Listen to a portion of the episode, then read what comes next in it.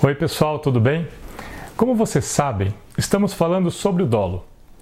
No vídeo anterior, eu defini a natureza do dolo como uma categoria jurídica instrumental, uma ferramenta para a classificação da conduta como típica, com base em características subjetivas do comportamento. E antes de começar a analisar as teorias do dolo, eu acho que poderia ser importante comentar algo sobre um assunto que nem sempre é bem compreendido.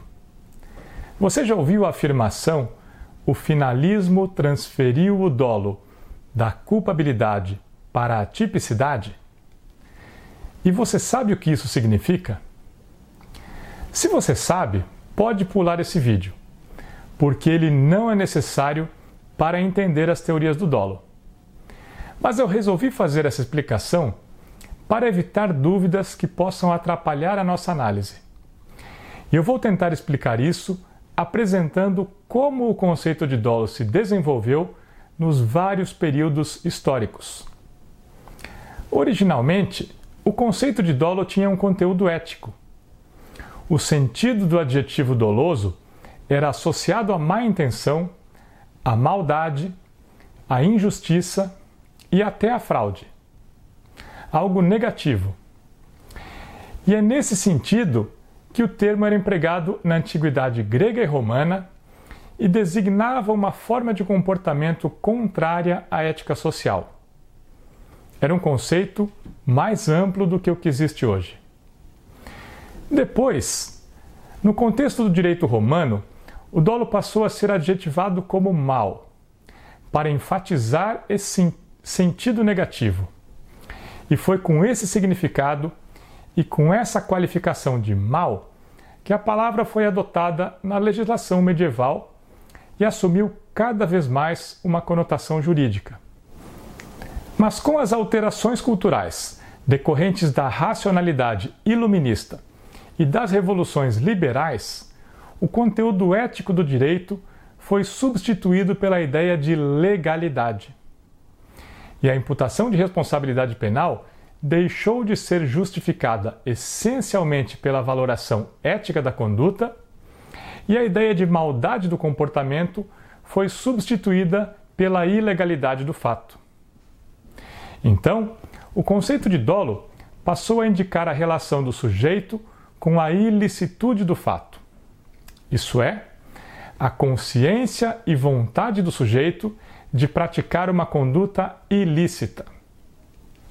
E foi com esse sentido que o dolo foi incluído no conceito técnico de delito, desenvolvido nos séculos XVIII e XIX e formalizado no início do século XX como fato típico, antijurídico e culpável.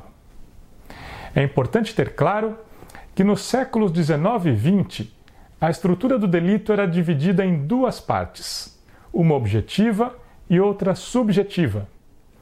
Então, quando o conceito foi definido como fato típico, antijurídico e culpável, esses elementos foram classificados nessas duas partes. O fato típico e antijurídico foi classificado na parte objetiva e a culpabilidade na subjetiva. Essa divisão seguia a racionalidade da modernidade, que distinguia o aspecto empírico da realidade do conteúdo do pensamento humano. Então, como o dolo e a imprudência não tinham uma expressão empírica, eles não são perceptíveis como uma situação de fato concreta, foram classificados na culpabilidade. E os demais aspectos da configuração objetiva do fato foram classificados no fato típico. Dessa forma, no âmbito da tipicidade, só era avaliada a expressão objetiva do comportamento e a sua relação causal com o resultado. Os aspectos subjetivos eram considerados na culpabilidade, que era a categoria em que se definia a responsabilidade do sujeito e era composta pelo dolo e pela culpa. O dolo era formado pela consciência e vontade da prática de uma conduta ilícita.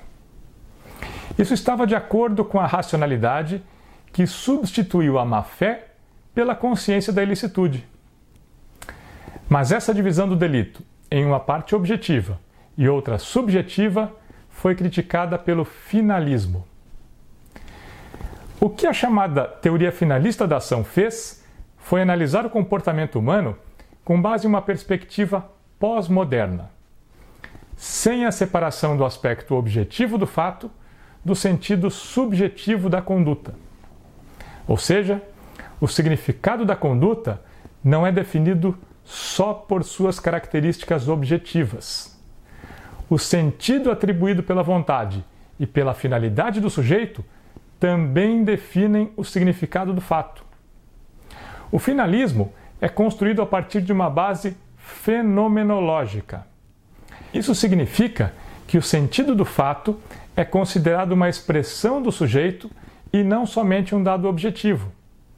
E não é possível separá-los para compreender o comportamento humano. O exemplo que o Weltzel utiliza para demonstrar isso é o da tentativa porque nela é a finalidade do sujeito que dá sentido ao fato, e não as características objetivas do movimento do sujeito. Se alguém dá um tiro que passa perto de outra pessoa, não é possível saber objetivamente se isso foi uma tentativa de homicídio ou apenas um disparo de arma de fogo. Para isso, é necessário saber o que o sujeito queria fazer. O finalismo funde a configuração objetiva do fato com a expressão subjetiva do comportamento e afirma que os dois devem ser considerados conjuntamente para definir o significado do fato. Como esse significado do fato precisa ser definido antes da sua classificação como típico e atípico, a finalidade do sujeito deve ser considerada já para a definição da tipicidade do fato e não depois disso. Porque quando for definida a responsabilidade do sujeito na culpabilidade, é necessário que já esteja definido o fato pelo qual ele vai ser considerado responsável. E para definir esse fato, deve ser considerada a sua intenção, porque é ela que dá sentido ao comportamento. No caso, a finalidade do sujeito deve ser considerada para definir se um fato é uma tentativa de homicídio ou um disparo de arma de fogo. Então, a consciência e a vontade são consideradas partes intrínsecas da conduta porque atribuem sentido ao comportamento do sujeito. É por isso que o dolo deve ser considerado na tipicidade e não depois dela. É isso que quer dizer o finalismo retirou o dolo da culpabilidade e o colocou na tipicidade. Mas o finalismo também teve outras consequências. Na concepção anterior, o dolo era definido pela consciência e vontade da prática de um fato ilícito. Mas para definir o significado da conduta, não é relevante se o sujeito sabia que o que ele estava fazendo era ilícito, ou se ele pensava que aquilo era lícito. A intenção de matar não se modifica porque o sujeito pensa estar agindo de forma lícita ou ilícita. Então, a consciência da ilicitude foi separada da finalidade e excluída do dolo. E ficou sendo considerada na culpabilidade. Com isso, o dolo perdeu a sua conotação valorativa, tanto de conteúdo ético como jurídico. O dolo não é mais considerado um mal e nem abrange a consciência da ilicitude. Mas nessa evolução do conceito, ele também foi se aproximando cada vez mais à ideia do conteúdo subjetivo da conduta e foi se afastando do seu significado jurídico e se aproximando aos conceitos de consciência e vontade. E isso foi qualificado como uma característica ontológica do dolo. O problema é que o dolo não é exatamente a consciência, a vontade e a intenção. Ele é definido com base nesses dados, mas é algo a mais. Não é um elemento e nem uma característica da conduta. Não é um aspecto essencial do comportamento humano no tal sentido ontológico. É um critério jurídico de classificação da conduta. Ele se baseia no conteúdo do conhecimento, na vontade e na disposição do sujeito, mas não se confunde com esses aspectos. O dolo é um instrumento para a classificação do conhecimento, da vontade, e não o conhecimento e nem a vontade em si. Como eu disse no episódio anterior, ninguém compra pão de forma dolosa. O dolo é uma categoria jurídica que só tem a finalidade de classificar a conduta no âmbito do tipo. Não é algo intrínseco ao comportamento humano. É um conceito de direito penal e não das relações sociais. Então, é nesse sentido que vamos tratar essa categoria jurídica. Bem, pessoal, eu espero que essa explicação do que significa a expressão o finalismo retirou o dolo da culpabilidade e colocou na tipicidade tenha sido interessante. Como eu disse antes, isso não é indispensável para entender as teorias do dolo. Mas acho que ajuda a entender por que às vezes o dolo é confundido com a própria consciência e vontade.